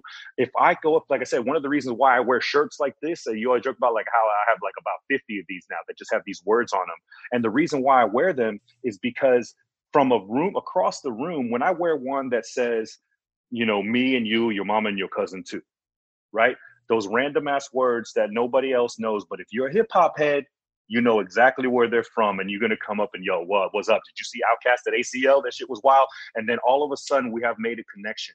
And so mm. when you have a situation with leaders and politics and all this other stuff, you find a way to connect. That's all we want, man. That's all we want. You think about, I grew up in inner city, man. We had gangs, all that stuff. Do you think all these gang people were were hardened criminals at eight years old. No, man. They were we're sitting in a dangerous situation, in a situation where who knows what's going on. We didn't have a lot. We're all poor. But then guess what? This older group right over here, we decided to want to hang out with them, and they decided that this is the community that they would join. And then you join this community, and they're mm-hmm. like your brothers. And then to do it, think about you know Matt. He's a veteran not when you interview a bunch of people and correct me if i'm wrong matt i don't want to speak out of line but when they talk about people about what they're what they're fighting for most of them say it's the person next to them. You know it's for it's it's it's that's who you're looking for. And when you're sitting there and you're talking about police and you're like why didn't you do that? Well because in their job they have to talk they have to defend the person next to them. And that's all they're thinking about. And if that person next to them doing some fucked up shit they're at a dissonance they're at a they're at a conflict and people don't always handle conflict correctly. But I think that ultimately, when we find a place that you dig in and you feel comfortable and you got a meat shaped fucking hole sitting there and you fit right in, it's mm-hmm. really intoxicating and it's really hard to break out of that or to leave because that shit is comfortable as hell. And it's really hard to leave that um, position when everybody around you is patting you on the back and saying, You belong, you belong, you belong. You know what I mean? So, wow. well, I, did you guys have a little bit more time, or I got plenty of time. I want to hear Matt's story. I don't yeah. want. I want to leave room for Matt's. I mean, yeah, it's, yeah, an important, it's an important thing. I don't want. I want. Yes, I want to. I would like to as well. Yeah, so I'm. I'm in. I'm in. In for a penny, in for a pound. I'm in. That's fine. We can keep going. You you okay with that, Matt? Or I, I can't hear. Yeah, you. I'm, I'm, I'm, I'm just here to serve, man. Uh, thank you, thank you. Yeah, I, I, um, so want to hear your your your story and and, uh, and your friend's story actually. Tell us a little bit more. Well, okay. Um, Obi alluded to it earlier. This is uh, this goes way back to 2004 with the the group we were in Iraq with, and uh, you know, it, it was a pretty bad, pretty bad day. And uh, before it was all said and done, uh, our our platoon, uh, there was 18 of us, had been set upon by by thousands, and um, we lost half our vehicles. Um, my gunner, Sergeant Chen, uh, was killed, and as we're waiting for rescue inside this alleyway we're defending out of, um, the rest of our our brothers emptied out the base um, and and come to get us. Except they were in the back of uh, unarmored vehicles, most of them. They just got in as quickly as they could and went to the sound of gunfire. And for people that were in their unit, but perhaps they didn't even didn't even know, had never met before. Um, and that that was that was Loren Haller. He was he was in the group of people that came out to uh, to get us. I had never met him before. We were in, in different companies within that within that same larger unit, so we didn't train together. But it didn't matter. All that he knew was that his brother, that he had never met, was in trouble, and uh, so without hesitation, he gets in the back of the of this uh, uh, truck, and they come storming toward us. What they didn't know is that um, there there was a counter ambush waiting. They had they had set this in place, carefully planned and timed, and they got shot up like fish in a barrel, coming to get us. Um, they got pushed back.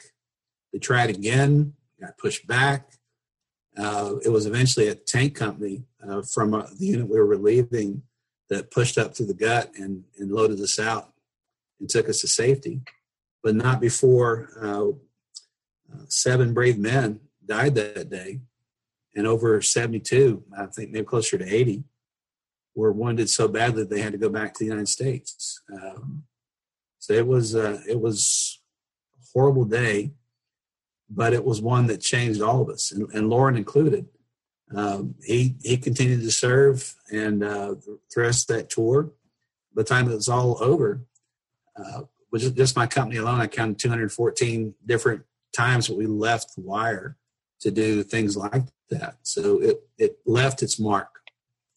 Um, I dealt with PTSD for for years and years after that, but because I stayed in the military, doing different jobs, uh, advancing in rank and that kind of thing, um, as long as I stayed busy, I was okay. It's when I when I had leisure time, everything began to fall apart. Mm-hmm. Uh, Loren had that same kind of experience, it, and it was a little bit worse for him because he got out and didn't didn't stay in. Um, so he he had the full force of that PTSD without any kind of distraction, and uh, it cost him his first marriage, and he had two sons with with this lady, and uh, eventually ended up getting married uh, again, was having difficulty uh, with his PTSD in relationships. I fully understand that. I lost a marriage as well. Um, so in 2014, we all reconnected at Fort Hood. It was a 10 year anniversary. Uh, it was the first time that many of us had seen each other in a decade. And it was a, it was a beautiful moment because um, we I felt safe for the first time. Know, get around these guys. We're going into the memorial. We're, we're laying our roses down uh, in front of the names, and I'm shoulder to shoulder with guys like Loren and, and Eric Berkwin and um, Ben Hayhurst, Carl Wild, just the guys I love and hadn't seen in so long. And for that fleeting moment, I felt this sense of being normal again, you know. And that was kind of the, the spark that uh, was we all felt it. It was great. And we all got this wild idea hey, why don't we, we just get together and make this organization where our Lancer brothers can come out and experience this kind of oneness and, uh, um, wholeness that we, we've missed for so long. And that was the beginning of Lancer Legacy Ranch. I got out of the, the Army a year later, and we started it on um, uh, some property, about 10 acres I bought in Cookville, Texas, just with an RV. And uh, actually, Loren was the very first guy that we we uh, assisted financially. He was wanting to, to learn how to weld, and uh, he needed some money for equipment. So we had some money, so we we bought his equipment. Um, when they began to shoot the the miniseries, I, I got to reconnect with him again. We, we, got him a plane ticket to come down from Alaska to Texas, and uh, so he could he could be a part of uh, of that and I, I got to say, I, I, enjoyed him quite a bit. He's a very intelligent young man and um, funny. Got a great sense of humor. Um, he leaned much further to the right than I do, and uh, so it was always refreshing to see his point of view on things. And man, uh, he uh, he didn't just come at you know from the hip. He he really thought things through, which which was nice to see. Um, and I got to tell you, we started this in 2015. We went from being on an RV a couple years later to having this uh, 25,000 square foot building to uh, to house more people in, to help more veterans, and, and um, you know, doing it because of of the legacy of of the guys that died saving our lives to allow us to do this. You know, it's it's because of them, and then it became something more broad. It's not just these guys that I knew. It's like every veteran that has has paid the price. You know, it's their legacy too. Mm-hmm. Um, you, you make it even broader than that. It's the legacy of of, uh, of my mother who struggled uh, from you know being a secretary and a single mother to go to college to get a, uh, a paralegal degree, then a law degree, and then become a lawyer. You know, it's it's that that kind of sacrifice is more broad than just the the, the fighting man and woman, but it's it's mothers, it's fathers, it's uh, it's family that that that does for you. You know, um, but six six days before Loren took his life, I began doing something called um, the 22 a day challenge. It's basically you, you do 22 push ups for 22 days to draw attention to the, the 22 veterans a day plus who kill themselves, you know, and you just kind of tag someone else and you, pass it along. I was six days into it when Loren took his life, and I hadn't heard from him in, in a couple of months. And um, I, I suddenly felt silly doing the push ups, you know, silly, as if me pushing T to China, uh, no offense here, CK, uh, was was uh, as if that's doing anything. You know, uh, I've, I've, struggled with this, the the loss, the the senselessness of it. That um, this this is the very kind of thing that that we started this organization to prevent, and uh, it's. I wouldn't. I, I won't say that I feel like a failure, but I kind of do. I know that false guilt doesn't belong to me, you know, but at the same time, you just wonder what you could have done. You know, this is my brother. How did I not know? Why did he disconnect himself like this? Well, um, you get down to it. You can't make people's choices for them, but you can take.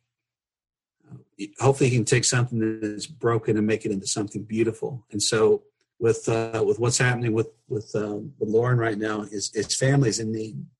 Uh, he left behind his, his two sons and a wife, and uh, even though we weren't able to help Loren, we can still we can still help his family. So what I would like to do, um, anyone that would like to to donate to to help that family, you can go to our, our website. It's www www.lancerlegacyranch.org, or you can go to our Facebook page um, and make a donation in their honor. You you need to. This is very important. Make sure that when you make the donation in the memo line, you write for Loren Haller so we know where to put it. Okay. Mm-hmm. Um, we're going to start pushing this heavy tomorrow. It's just letting people know, you know, how we can we can help these folks. But it's um, when you get down to it, it's not about helping the, the thousands, the hundreds of thousands of men and women, veterans who suffer from PTSD, or the 22 a day who take their lives. Most of will never know these people. I know Loren. I can help Loren's family. So it's not about everybody. It's about saving who you can. You know, making a difference where you're at. So I, I just want to encourage you that um, if you can't if you don't feel like giving to this cause, make a difference where you're at. CK talked about, uh, and, and Obi a little bit too, about the, the, the depression that surrounds this, this COVID. People are killing themselves at a record rate, not just veteran, but civilian, because of the hopelessness people feel about what's going on.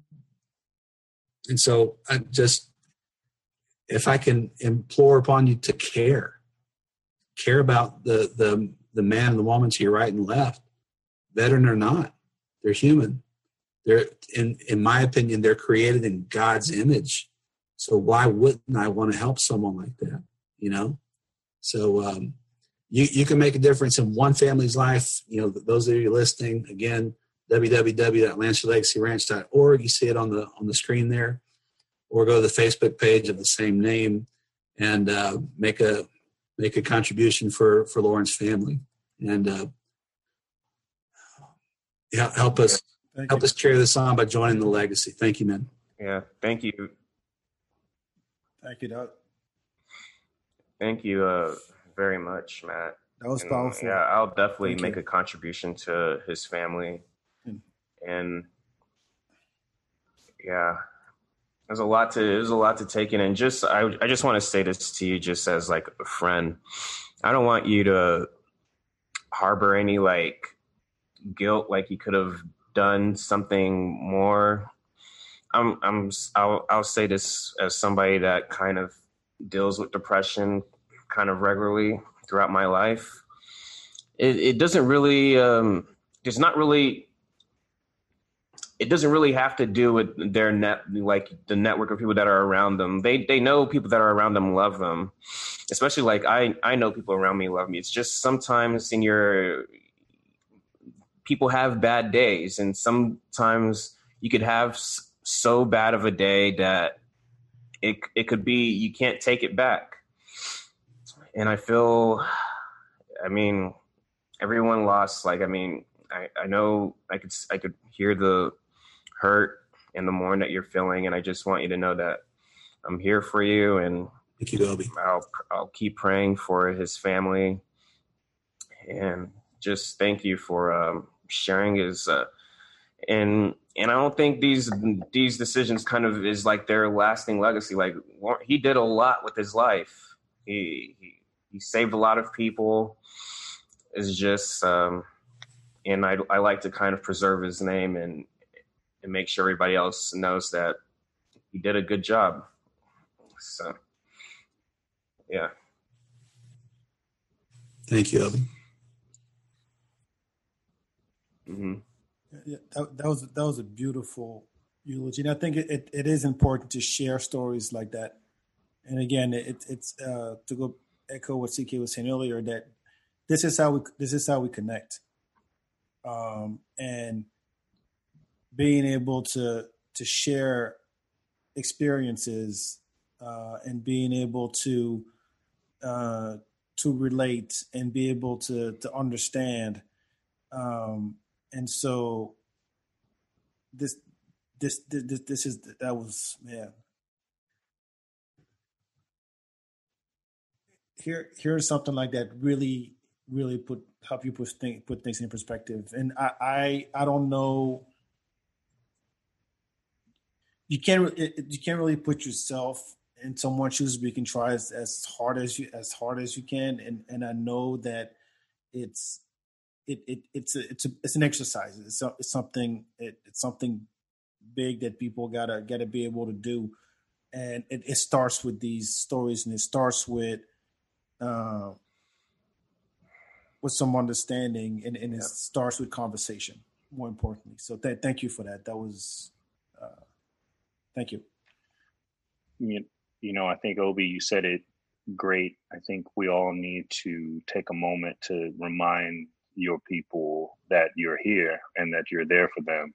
Um, you know, it's one of the things that's been weighing heavily on my heart because as I'm looking across my friends and, you know, my, my friends range from, you know, people who, who have a lot of privilege and, and, and, and, and, you know, live a very you know a carefree life to to people who are struggling and um, it's easy to kind of forget that you know people you need to check in on people because mental health is it affects us all differently you know and i think that the reminder that you need to check on people uh, you know is is so so very important. I think we get caught up in the humdrum of what's happening and all this madness and drama and all this you know all this struggle. But you know the way the only way we make it through this whole thing is together. And i think that that's one of the things that we don't do as much as often. I mean, to to almost get a counterpoint to what we said in the beginning of checking on ourselves.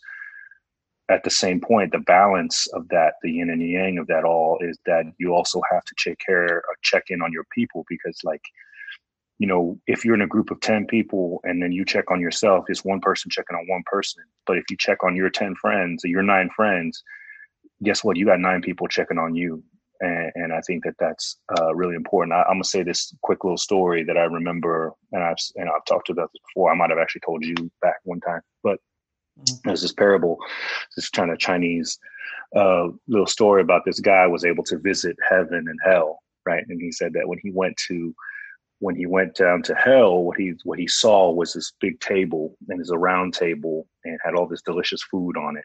And the people sitting at the table had these six foot long chopsticks, right? So where they could only grab the food, but they could never put it in their own mouth. They can't, they couldn't eat, and that was torturous. So he's like, man, you know, that's what what what torture that is. And then they go and they take him to heaven, and then they see the exact same situation is the big round table with all this food but everybody at the table was just feeding each other with the chopsticks. That's good. Uh, taking it and feeding it to the person next to and everything like that. And it was this situation where we have to check on each other and we have to make sure that we don't assume and that this is the also a nice segue into what you said before about our technology and why we I feel like it's not necessarily a downfall. This this has allowed us in a sort can you imagine if we had to been locked down in the early 90s back you know what i mean with no internet with no text message with no cell phones and getting the news once twice a day figuring out instead of being able to have this moment where I literally feel like I'm sitting across from you and I'm, I'm, having a conversation with with not only two friends that I haven't talked to in a while, but a new friend Matt that I haven't even ever met before, and we have a conversation right now. I mean, mm-hmm. I FaceTime with my sister and my new nephew on the reg, and because I want to see them, and and but we don't take that time because sometimes we're a little bit too busy and it's one of those things that it's important that we make that time. If you never take that time you won't make that time and you will never have it you know? And so you have to make a physical effort to say i need to check in on this person. I need to remind them that i'm here for them that i'm their friend not for any other thing, not to check on them to see if they're okay, if they need anything or anything like that. They're just you're checking on them to remind them that you're there so that people understand that you guys are still connected. And I think that we need that more than ever. And um, you know, and it's something that that has been weighing heavily on my heart to make sure that we continue doing. You know. Wow. I think we can we can wrap it up. This this was this is one of the best episodes we've, we've done, right, Obi? Yeah, yeah. I this mean, is, I feel like it was important. Yeah, I think it it it, it, it uh, needed to be done. I, I want to thank both of you guys for for coming in and sharing your insights and your your stories and um, you're right. Uh, at, at, at the end of the day, you know, this is what we need, and this gives me this gives me hope, and I think it should give everybody hope that look, you know, you're you're a phone call away, or you're a FaceTime away, or wh- however, if if something comes out of this, uh, this crazy time is like how how we're still able to connect despite the fact that yeah we can't see each other in person. Um, and we need more. We need. We definitely need more of that, and I'm hopeful now. I'm hopeful. So thank you, thank you both for um, for participating in this in this podcast. You want to share your uh, your dope dope shit? Me, uh, I yeah, I, I have something I want to remind people about. So I uh, volunteer with um, the Sickle Cell Anemia Foundation here in Austin, and on September fifth they're doing a virtual walk. so, uh, in the virtual walk is basically we sent um, because of COVID and everything, but we still want to. Usually, we would kind of do like a 5K or some other walk together, but this time since we're doing a virtual walk, it's just basically going to your neighborhood or your park and you basically get on your own social media and just and you're you kind of record yourself walking and just kind of hashtag sickle cell, just kind of bring more awareness. Like, because with other foundations, like you know, everyone knows the cancer foundation. It was, it's good to kind of help. Like, and I personally have sickle cell. Like, it's just a good thing for me to kind of help be a part of. And I think I have a uh, flyer of it. I could kind of share it with y'all too. Let me see if I can pull it up really quickly. But uh, that's my. Uh, if anybody wants to participate, just remember that date. It is uh, September fifth, and here is the flyer for it. But yeah, we're doing a virtual walk-in, and uh, that was my dope thing.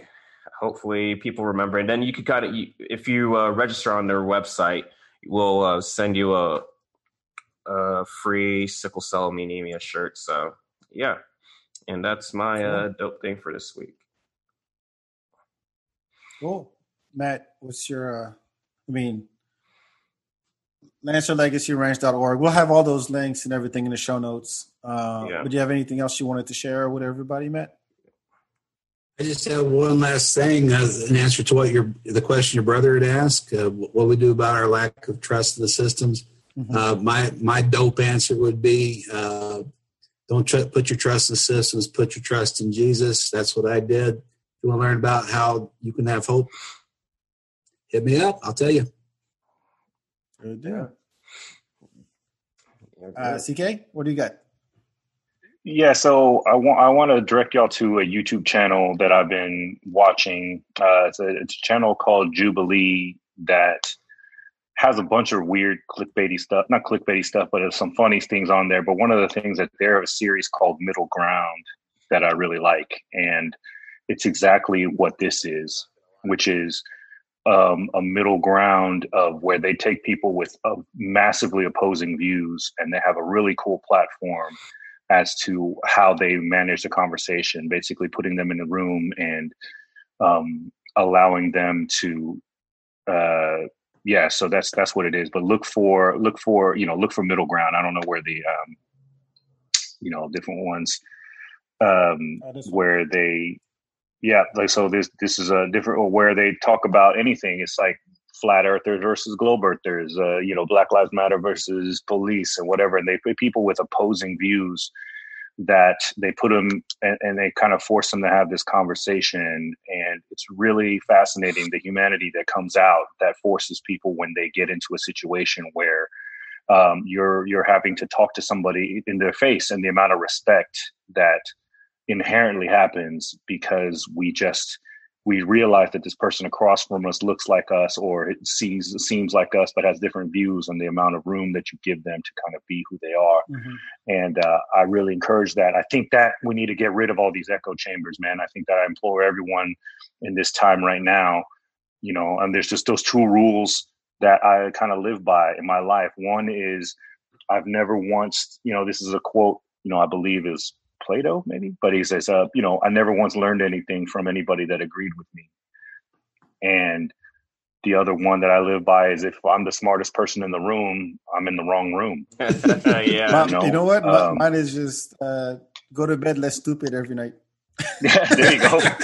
but but but but but that's but that's, it. that's the, the, mentality, man. I mean, the, the mentality is to have these conversations and don't be scared about it. Anything you, everything you do, the more you do it, the better at it you get. That's just a fact. You know, we're amazing. We're an amazing species. We get better at it, and you're able to get better at it. Lying yourself, you get better at it, or learning, you get better at it. So, having uncomfortable conversations, you get better at it. I said before, I love these, and no matter how uncomfortable, I'm never uncomfortable anymore and when I find a topic that I get uncomfortable about it, I, I love it. It becomes a positive trigger for me to say, "Oh shit, okay, I didn't realize I felt this way. This is great. I want to air this out." It made me nervous. You know, mm-hmm. it made me realize I didn't. I'm not educated in this topic. I need to do it. I mean, I mean, I'll tell you a perfect example, Matt. I didn't know how this conversation was going to go, uh, but I spent a lot of time reading up on what veterans are going through. And I read up on your website and I read up on a lot of these things because I wanted to make sure I didn't come into this conversation underprepared and, you know, to look foolish just in case it went a direction that I wasn't educated on. and I, I, feel like I'm better for it because of that. And I think that I think we want more people to do that, to to come in there and do that. And I think I think if we all do that, I think we'll be in a better place. Well, I watched a stupid video, wasted 37 minutes of my time, so I don't get that back. oh yeah. Just think of it as entertainment. It's all right. Yeah. sometimes it doesn't go that way. Like yeah. Hey man, you learn. Sometimes sometimes people are just a good bad example. Exactly. and, we, we, and, we, need that every once in a while. I mean, yeah, we need that. So, um, on a lighter note, my dope shit. I want to give a special shout out to uh, to DJ Mel. Uh, local uh, DJ, internationally known, Obama's DJ as they call it. Uh, he's been putting on this uh, living room dance party every Saturday from six to ten o'clock uh, central uh, from his Twitch uh, account. So twitch.com slash the DJ Mel. And it's really turned into a community of folks from all over the world who just listen to him, you know, play playing tunes from hip hop to R&B to 80s to funk, you name it. And then at the same time, there's a Zoom room happening. So think of it like a virtual dance floor where people just turn it, their um, you know their cameras on and start having a party, you know, at, in their living room with their kids. People have all kinds of lights and all kinds of uh, special effects, or they're jamming in, on their patio. Uh, and people who didn't know each other before this now they they stick around after Mel's uh, set and just talk to each other about different things.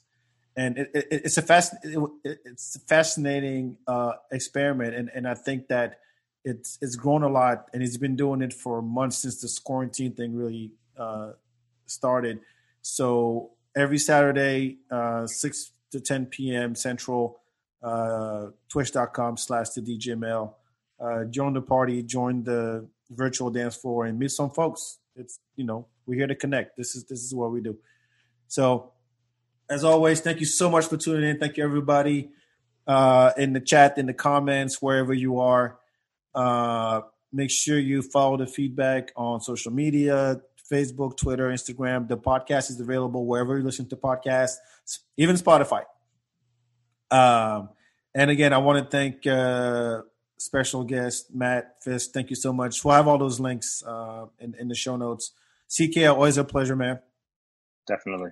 It's been too long. Um, yeah, it's been too long. Well, before we go, where can people like find you, um, like on social media or um, CK? I'm, everything you want to plug? I'm CK Chin spelled out S E E K A Y C H I N is everything. Twitter, Instagram, probably MySpace hit me up on that MySpace, son. I'm just kidding. No, it's not. I don't even know. AOL, AOL, AOL, Yahoo yeah, Messenger, exactly. A- and A- can you imagine?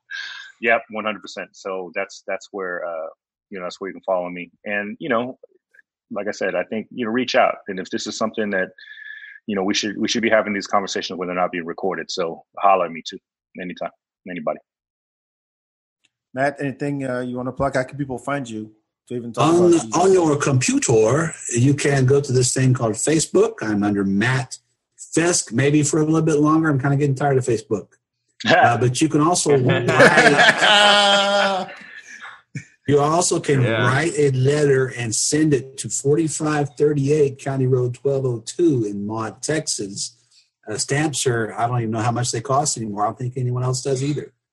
But uh, they, they still. Are you okay with your address going out like that? And the olden days, we had these things called coordinated. Yeah. Yeah. let's let's do it while we still have a post office. Well, we still have a postal service, man. Let's send them send them letters yeah, now. Right? oh well, wait till after the election. I just want to make sure get busy. Yeah. I just want to make sure you you're you're okay with with giving your address out like that. yeah, because because I want to make sure, man. oh, okay, good.